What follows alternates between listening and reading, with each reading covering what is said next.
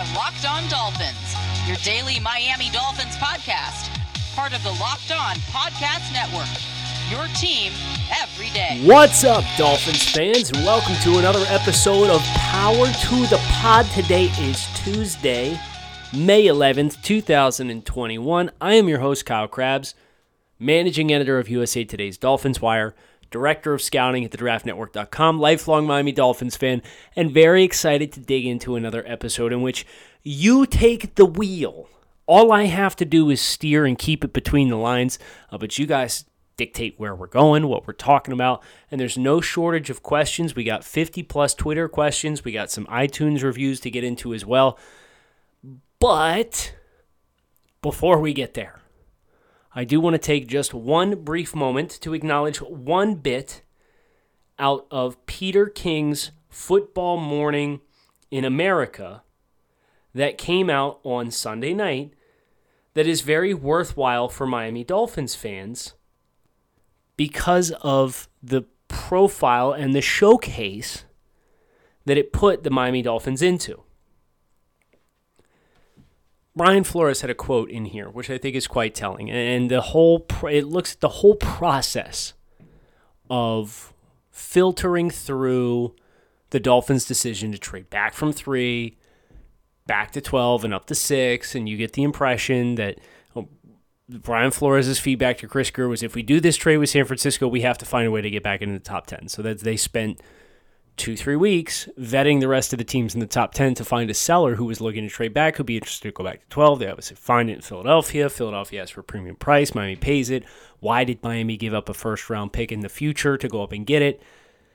And this is the quote that stood out to me in a very, very, very specific way.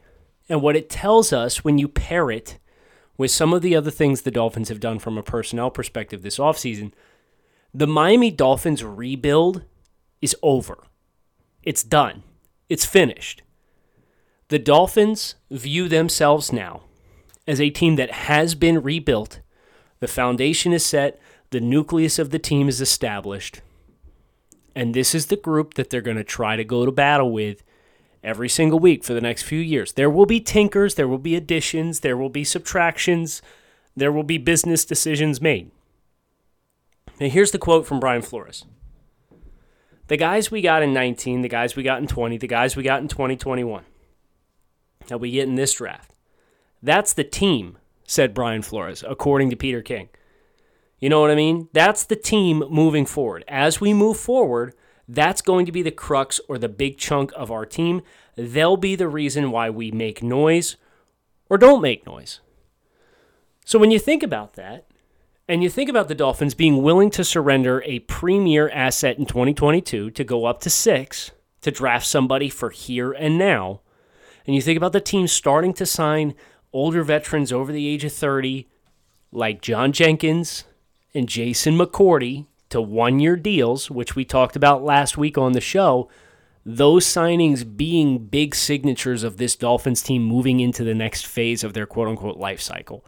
You're no longer rebuilding. You're a young contender, and you need to, to legitimize yourself with, with a repeat performance at worst of what you had last year.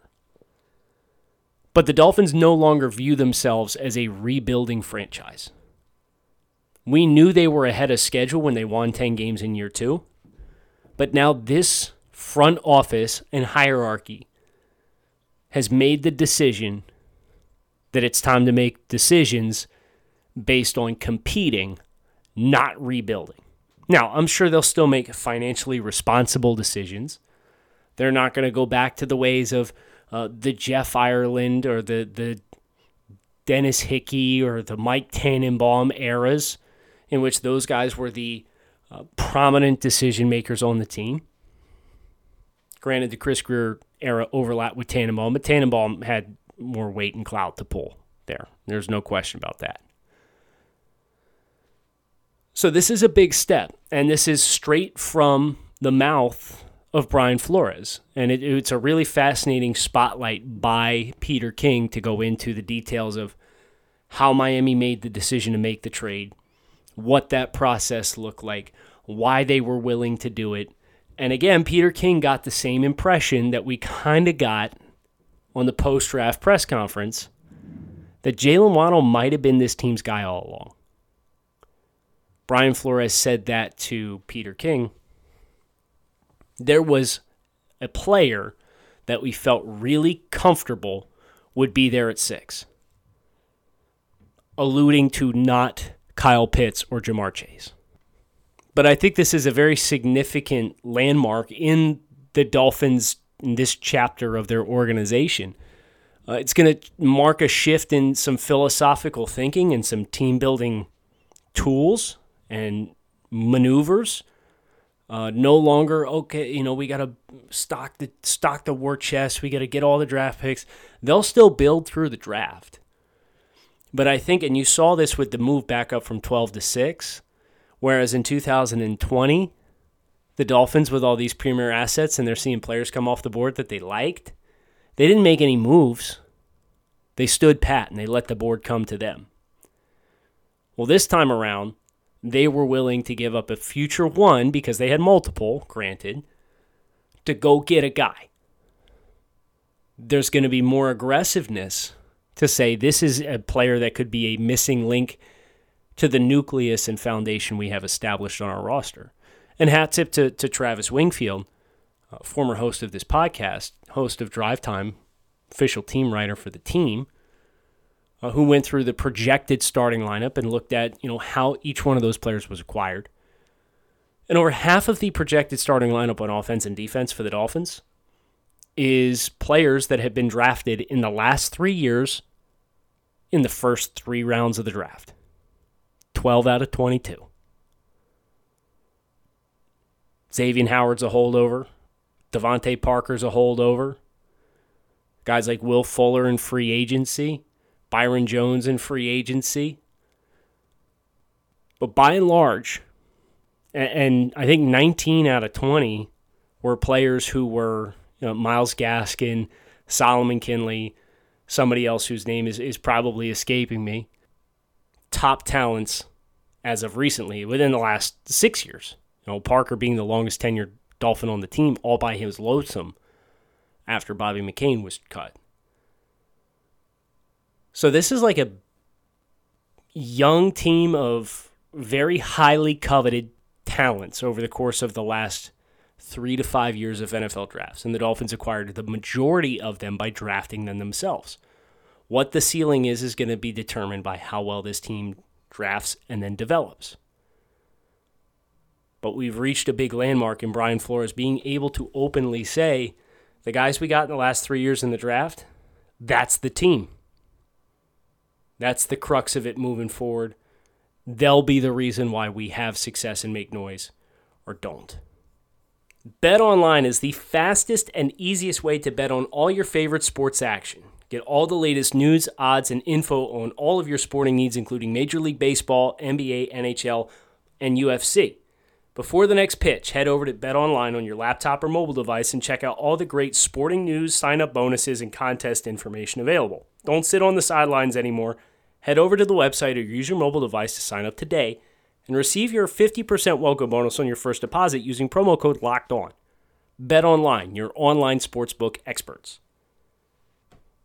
Power to the pod time. Handing the keys over to each and every single one of you. Uh, we'll start with iTunes reviews. First one comes from Tua Magic. It was from last Tuesday. Love the show. Thanks for listening. I'm curious as to who you believe will fill the Kyle Van Noy role this season. Seems like he was the only loss from the defense last year. Uh, I'd count Shaq Lawson as a loss. Other than that, yeah, I mean, I feel really good about the defensive depth chart. They're going to be better than they were last year. It's just a question of, can you replicate the turnovers, which is much more of a uh, variance type thing.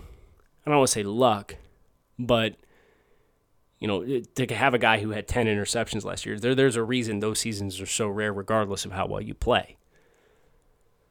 But as far as the Van Noy role specifically, I point to Van Ginkel on some of the the passing downs, and I would not rule out, because Van Noy played seventy percent of his snaps on the line of scrimmage, as an end man on the line of scrimmage, I would not rule out Jalen Phillips at a two-point stance rushing the passer. Now, he'll be, he'll be playing forward more than Van Noy did. Make no mistake about that. but I would not rule out Phillips taking some of those rush reps as a stand-up and man on line scrimmage. Jason for Fins last Tuesday. Why haven't the Dolphins looked at signing Austin Ryder at center? P F F has him rated as a seventy, and Matt Skura is rated as a fifty. Uh, for me personally, I, I think Pro Football Focus does a lot of things really, really well. Uh, and I have a lot of people that I have a great deal of respect for over there. Um, but I don't think it's necessarily as simple as just looking at a number that's assigned to them based on their play and then picking the highest number and projecting them into a completely different offense. So from Austin Ryder's perspective, uh, he played in Kansas City last year, six three, three oh five. Skura is six three, three fifteen. And I, I do think pass protection for high-level quarterbacks uh, can cover your rear in a lot of cases. Uh, so if you ask me which player was more physically talented, I'd probably lean into Matt Skura. Now, he's got to get the snapping issue that he had over a short stretch of time last year under control. But, you know, just from a physical talent perspective, I would covet Skura personally. So I, I I would encourage not to put too much stock into the P F F grade specifically, just because it doesn't take context. It, it looks at what they did last year in last year's offense, not projecting them into what they do this year. Uh, K Dude eighty-nine from Thursday, five stars. Appreciate the, the uh, review, my friend. Uh, not sure if anyone else is having issues, but my native podcast app on my iPhone is not loading your podcast. Had to switch to Stitcher. Yes, this is um, iTunes has had some trouble. It feels like it's sorted out, but I cannot promise that it will not happen again. It's been ongoing ever since they did an update about a month and month and a half ago. Uh, fortunately, Locked On Dolphins has been relatively untouched by this. I'm going to try to do my best to keep it that way. Uh, but if in any instances you are not seeing updated shows Monday through Friday, I didn't go on vacation. We're still doing a show every day. Uh, it may be the iTunes, whatever their bug is that they're figuring out and sorting through. Uh, so literally any other podcast syndication, any other podcast app, it's going to be on there. So uh, I appreciate you mentioning something, K-Dude, just so that we had a chance to acknowledge that on today's show. One and only Lakers, five-star. Who's going to lead? This was last Thursday. First, first sports shirt I owned was an Aqua Zonka jersey.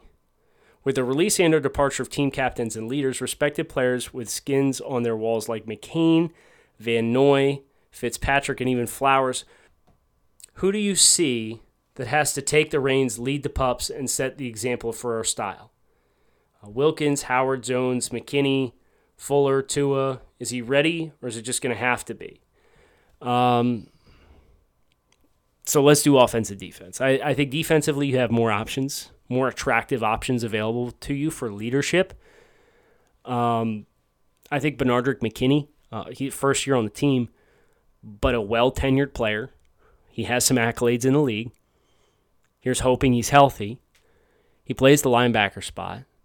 I would not sleep on Eric Rowe uh, as another tenured guy. He's been around the league a bunch. He's experienced winning. Uh, he's a part of this Flores system and going all the way back to New England. Communication on the back end is something that has been said by the Dolphins staff is essential to them. Rowe can help with that on the back end with his experience. And I think Byron Jones is another natural choice. I wouldn't sleep on Emmanuel Agba up front either. Uh, Wilkins, yeah, year three, high energy, picked by this regime, makes a lot of sense as well. So, like, you got options defensively. Offensively, I don't think the wide receiver room is going to offer you what you want from a leadership perspective. Typically, this goes along the offensive line, but your offensive line uh, is probably going to be three second-year players, a free agent signing first year on a one-year deal, and a rookie. Great, great, outstanding. Uh, D J Fluker, if we were feeling as though he could start, would perhaps be a candidate.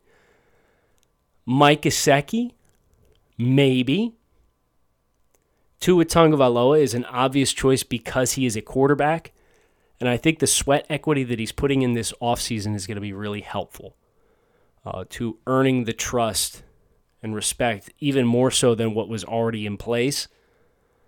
Uh, I know Dolphins players had a lot of encouraging words to say about Tua with how he handled following fits and learning how to be a pro quarterback underneath the fits and being a sponge and asking questions and popping into position coaches' rooms. and at, So, like, he's doing the right things. So I think Tua is kind of the natural selection there, even though he is a second-year player, just because you, he's going to be the starting quarterback. And he's putting in a ton of sweat equity this offseason to get things right with his players. Last iTunes review from Ish. If you left one and it didn't show up, no worries. I'll get you next week. Like I said, I got a couple from Tuesday last week on today's show. Is there any news on Xavier Howard and his request for new contract? This will be a short one. No, I've heard nothing. Uh, I wouldn't read too much into the Dolphins going above and beyond at corner either. Uh, I think it's just right now, no such thing as too many good corners, which is a great mentality to have. And really ramping up competition on the roster at one of the core foundational position groups that, that Miami identifies with uh, as far as their identity as a team. rock auto dot com is a family business who's been providing auto parts customers with high-quality service online for the last twenty years. So whether you're shopping for engine control modules, brake parts, taillights, motor oil, or even new carpet, rock auto dot com has everything you need in one easy-to-navigate catalog, and in just a few clicks, you can get everything delivered directly to your front door. Best of all, prices are the same at rock auto dot com for both professionals and do-it-yourselfers, so why would you shop anywhere else and spend twice as much for the same parts? So visit rock auto dot com for all your auto parts needs and write Locked On in their How Did You Hear About Us box so they know we sent you. Amazing selection, reliably low prices, and all the parts your car will ever need at rock auto dot com. We're on to Twitter questions, and the first one is a heater from Lloyd.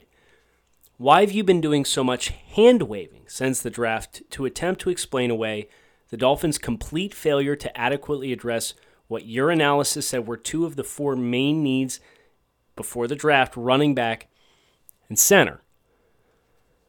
Okay. I think it's important for me to Uh, just touch a little bit on what m- my process is like. And I'm not above criticizing the team. Go back to listen to week two after the Dolphins lost to the Bills. This is ultimately a results-driven league.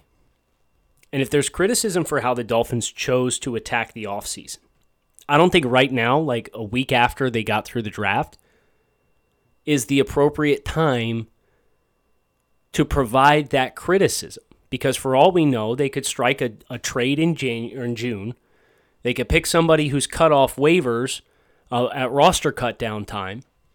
There are no shortage of opportunities for the Dolphins to continue to peck through, and maybe like guys like Miles Gaskin and Matt Skura end up being average to above-average starters for the Miami Dolphins.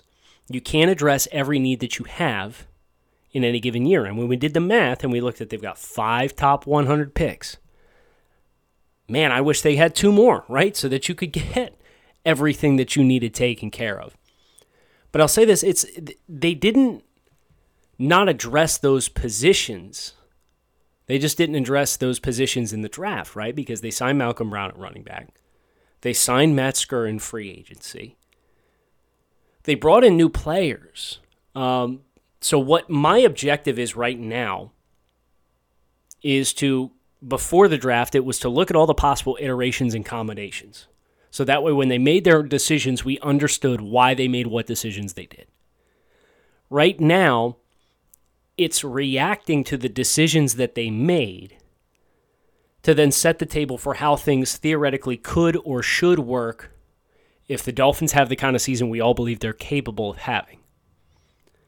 But I'm not going to pound the Dolphins right now for not drafting a running back, when, for all we know, we could get to the end of the twenty twenty-one season, Myles Gaskin plays sixteen games, rushes for twelve hundred yards, and the Dolphins average four point four yards per carry, and they can close out games because of the improvements they made up front on the offensive line. And I believe, you know, maybe I did say center, but if I said center, I would have liked to have clarified that and said interior offensive line. you know, Eric Flowers, and moving Eric Flowers off the book is a win by itself. Um, but I thought the Dolphins, they pick good players. So I can't be mad at a process in which the Dolphins get two first-round players who are amongst my top ten available players in this year's draft class, top eight available players, top seven available players in this year's draft class, regardless of what team you're evaluating them for, in the first round, and both fit premier positions of need for the team. I can't get mad at that. That it's good process to draft good players and not force it, and not just force drafting for need. Drafting for need is, in my opinion, an even quicker first-class way to set yourself up for disappointment, because you're not play, picking players in appropriate valuations in the draft. The expectations are not going to match reality. So, Lloyd, uh, I don't want you to feel as though I'm hand-waving and poo-pooing the, the outstanding issues on the Dolphins roster, but there's so much ground for us to cover as far as what this team is right now and the decisions that the Dolphins made and why they made them and how they should theoretically work, that uh, I did, now's not an appropriate time, in my opinion, to to chastise the Dolphins for not drafting a running back or not drafting a center in the top one hundred when they had five one hundred picks, and you ideally would have liked to have had seven of them so you could hit everything you felt you needed to. It was a numbers game.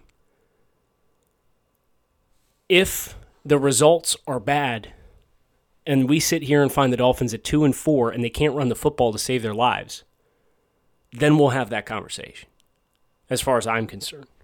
Uh, but but I want to let this process play out, and I want to – Dolphins, this regime, and there's a lot of questions about this regime here that I still want to get to today. They've earned my trust in a lot of ways because of they've had good process, and for two consecutive years, their good process has le- led to outperforming expectations. Alejo, most used catchphrase by grinding the tape, a k a yours truly. More power to you. Not a math guy. Flexibility is the name of the game, or other.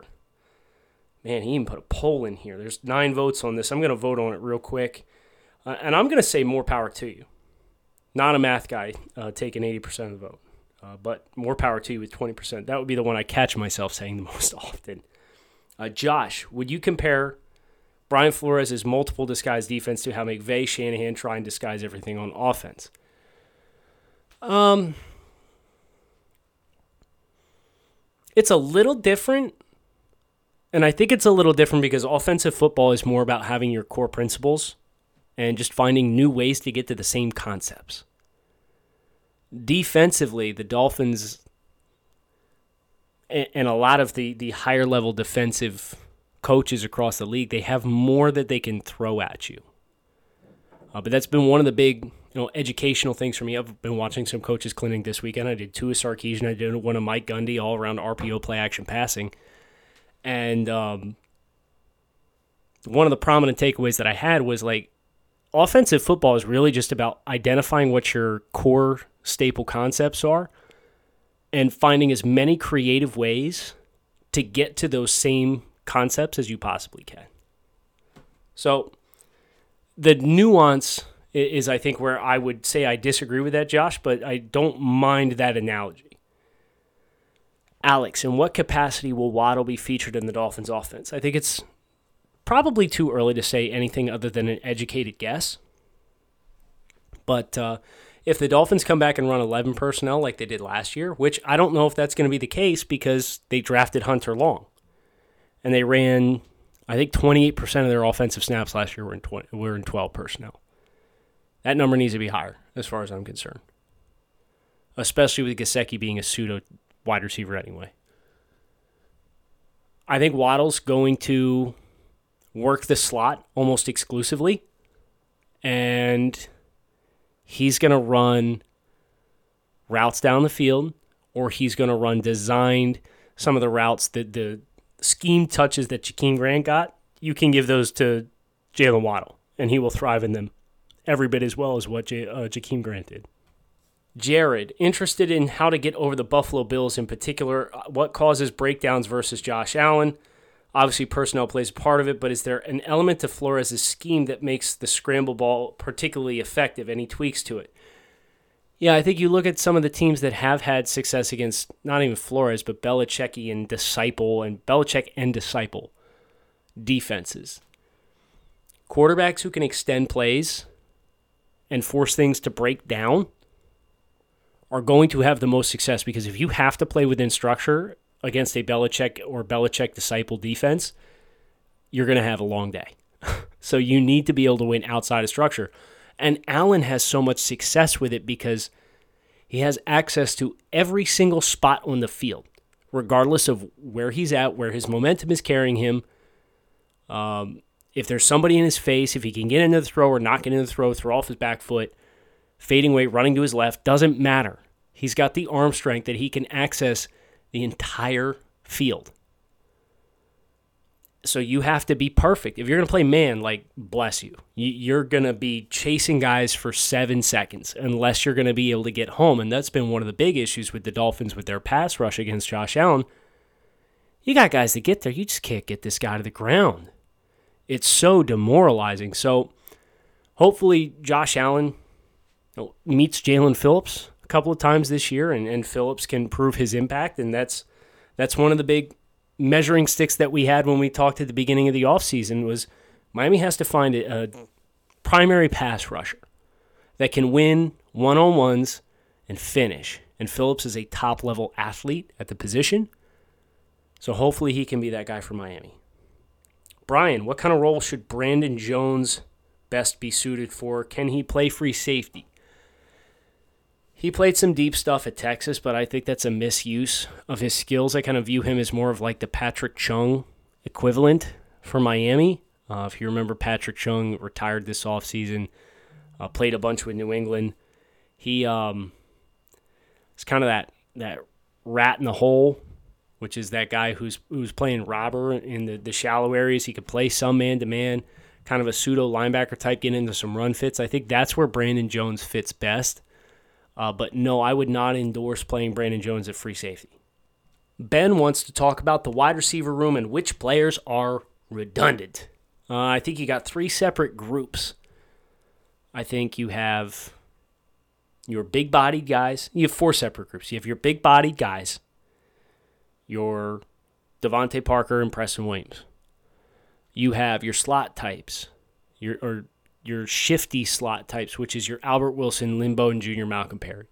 You have your speed guys, which is Jaylen Waddle and Will Fuller, and you put Jakeem Grant in there. Uh, and then you have special teams guys, you know, Matt Collins. And if you want to get rid of special teams guys and just, you know, say let's disperse those guys elsewhere, then then you could say you have three. You have size, shifty slot, and speed. And Grant goes in the, the speed bucket with Waddle and Fuller. And then Hollins goes in the big-bodied group with Preston Williams and Devontae Parker. So if you take the top two names out of every group, uh, you got six wide receivers to work with. You might carry seven, in which case I think Matt Collins gets some advantage for his work as a gunner. He was the, the team's. He's a really good gunner on special teams. Uh, so let's say you keep seven wide receivers. Uh, Parker, Williams, top two in the big-bodied group. And then you have Matt Collins. You would have Waddle and Fuller in the speed group. And then you'd have Albert Wilson in the slot. And you'd have Lynn Bowden Junior, in my opinion, over um, Malcolm Perry. Where this all gets sorted out and who makes the cut and who doesn't is really just going to come down to who can play special teams. Uh, Robert Foster's in consideration. Alan Hearns, in my opinion, should be, you know, off the list. I think the young guys like Loxley and Merritt aren't going to offer you a lot of value. Isaiah Ford's not going to offer you a lot of value. Uh, so it's it's really going to be between like Perry versus Bowden for that final spot in the shifty wide receiver group, uh, and then it's going to be Grant versus Foster versus Mac Hollins for that seven spot, with kind of an interesting layer here being if they want more special teams and they're going to transition to more smaller wide receivers, um, how much weight does Preston Williams have as somebody who's missed the second half of each of the last two seasons, his his only two seasons in the N F L? Um, I think that would be a mistake. I'd like to keep him around. Uh, but it's going to be a numbers game, and it, Miami's going to have to make some hard decisions with this wide receiver room, which is an admirable place to be when you consider how, how bad and ugly it was uh, not all that long ago, right? Uh, fins up. You see Noah Igbo having a chance to secure the slot. I see him working with Kenny Moore. Could he be training for that spot? I don't think Needham is the man for the job. Uh, you and me both with Nick Needham. I think rotationally, you know, Igbo could get that role. Uh, but I think that they don't make that decision and not be prepared for something to happen on the outside, right? So I don't know if it's Xavier Howard with his contract demands. I don't know if it's Byron Jones becoming a cap casualty down the road. I don't know what it is. Uh, but Igbo's got a really unique chance. Um, I wouldn't force him on the field, especially because he's so raw. If he still needs to like fine-tune just playing corner, then c- pick a spot to play him and take your time. You talked about how you're going to build for the long term and et cetera, et cetera, et cetera. And you, if you drafted in advance because it was a far and away, you know, high-ceiling pick for you at the time, then so be it. You know, and maybe that's one that we would ideally maybe do differently if we had another chance, if that's the way it plays out. Uh, but I I would not eagerly look to just force him onto the field because he was so raw coming out of Auburn as a guy who only played defense for, I believe, two years. Adam wants a fifty-five man roster projection. Couple things. Uh, that is a very, very, that's a week's worth of content probably when we go that route. And we'll go that way soon. We'll do that before training camp for sure. Uh, we'll do the way too early one, and then we'll do one at the end of camp. But, but...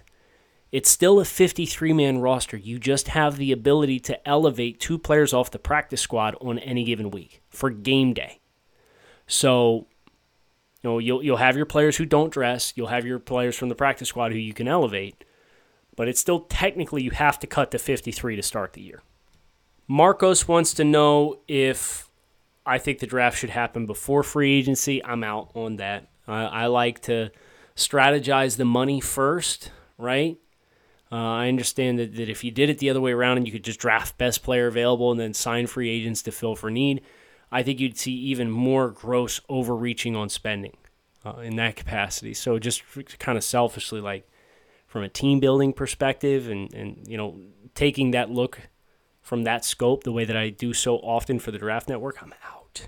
No, thank you. Uh, Edgar, seems like some of the Dolphins moves to be making Uh, D Bs who are naturally more ball hawks. I feel like the Fins are adding insurance to replace Xavier's production in case of injury or possible trade or both. Would you agree? You can't have enough, you can't have enough playmakers. And what I'll say is this, and I alluded to it earlier, expecting Xavier Howard to get ten interceptions every year is not a sustainable model for success. It's just not. You have to have more guys that can make plays.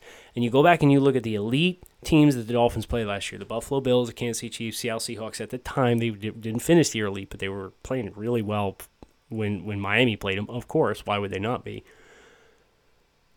You need more difference makers. You need guys to make game-changing plays. That's the difference. You can be really well-coached and really smart and disciplined and not beat yourself, but when you play the best of the best, you better have guys that can turn the tide of a game with a play in crunch time to help pull a game out for you.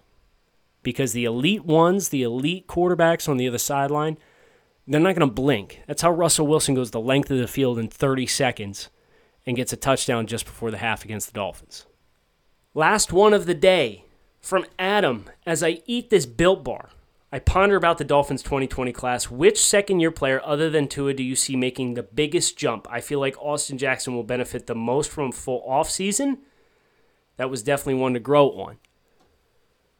You can probably give me Robert Hunt here. Uh, I'm super encouraged that Austin Jackson got the playing experience that he did. I believe he started twelve games, played in thirteen. Igbenogany is still kind of caught up in that logjam at cornerback. And the Dolphins continue to invest in the secondary, so he's he's going to have to rise uh, significantly to command one of those roles. I think if they were going to pigeonhole him in the slot, they wouldn't have signed Justin Coleman and brought in McCourty and drafted John. Like, there's just too much investment there for me to feel like that they're just going to say, okay, Noah, like, go ahead out there and take your spot. Robert Hunt moving inside to guard and he, I thought he was the best rookie offensive lineman the Dolphins had when he played last year. And it's a damn shame that he got kept off the field because the Dolphins needed to start Solomon Kinley at right guard, and they didn't want to start rookies next to one another. I get it. But I think Robert Hunt moving inside to play guard, where his ceiling is undeniably higher, um, that could make that could make a lot of noise and help with this inside push that Miami struggled with at times last year. Raekwon, I think he'll be a stud at nose tackle. He but he made a big jump in the second half of the year last year, starting with the Rams game. I think Brandon Jones uh, will be good as kind of a third safety. Keep him low. Don't play him high. Don't ask him to play a lot of deep coverages. So that's kind of where I stand on the, the top one hundred guys from last year's class. Give me Robert Hunt to make the biggest jump, despite the fact that he was the best playing rookie on the offensive line last year uh, once he finally got in the starting lineup. I hope you guys enjoyed. Uh, tomorrow, we're going to go back over some of the additional uncoverings from Peter King and his column. Uh, Thursday, we got the schedule release reaction, so lots to look forward to this week. Hit subscribe on the podcast. Thanks, as always, for listening. I'm Kyle Krabs. Keep it locked in right here on Locked On Dolphins. Fins up. Have a great Tuesday. I'll talk with you guys tomorrow.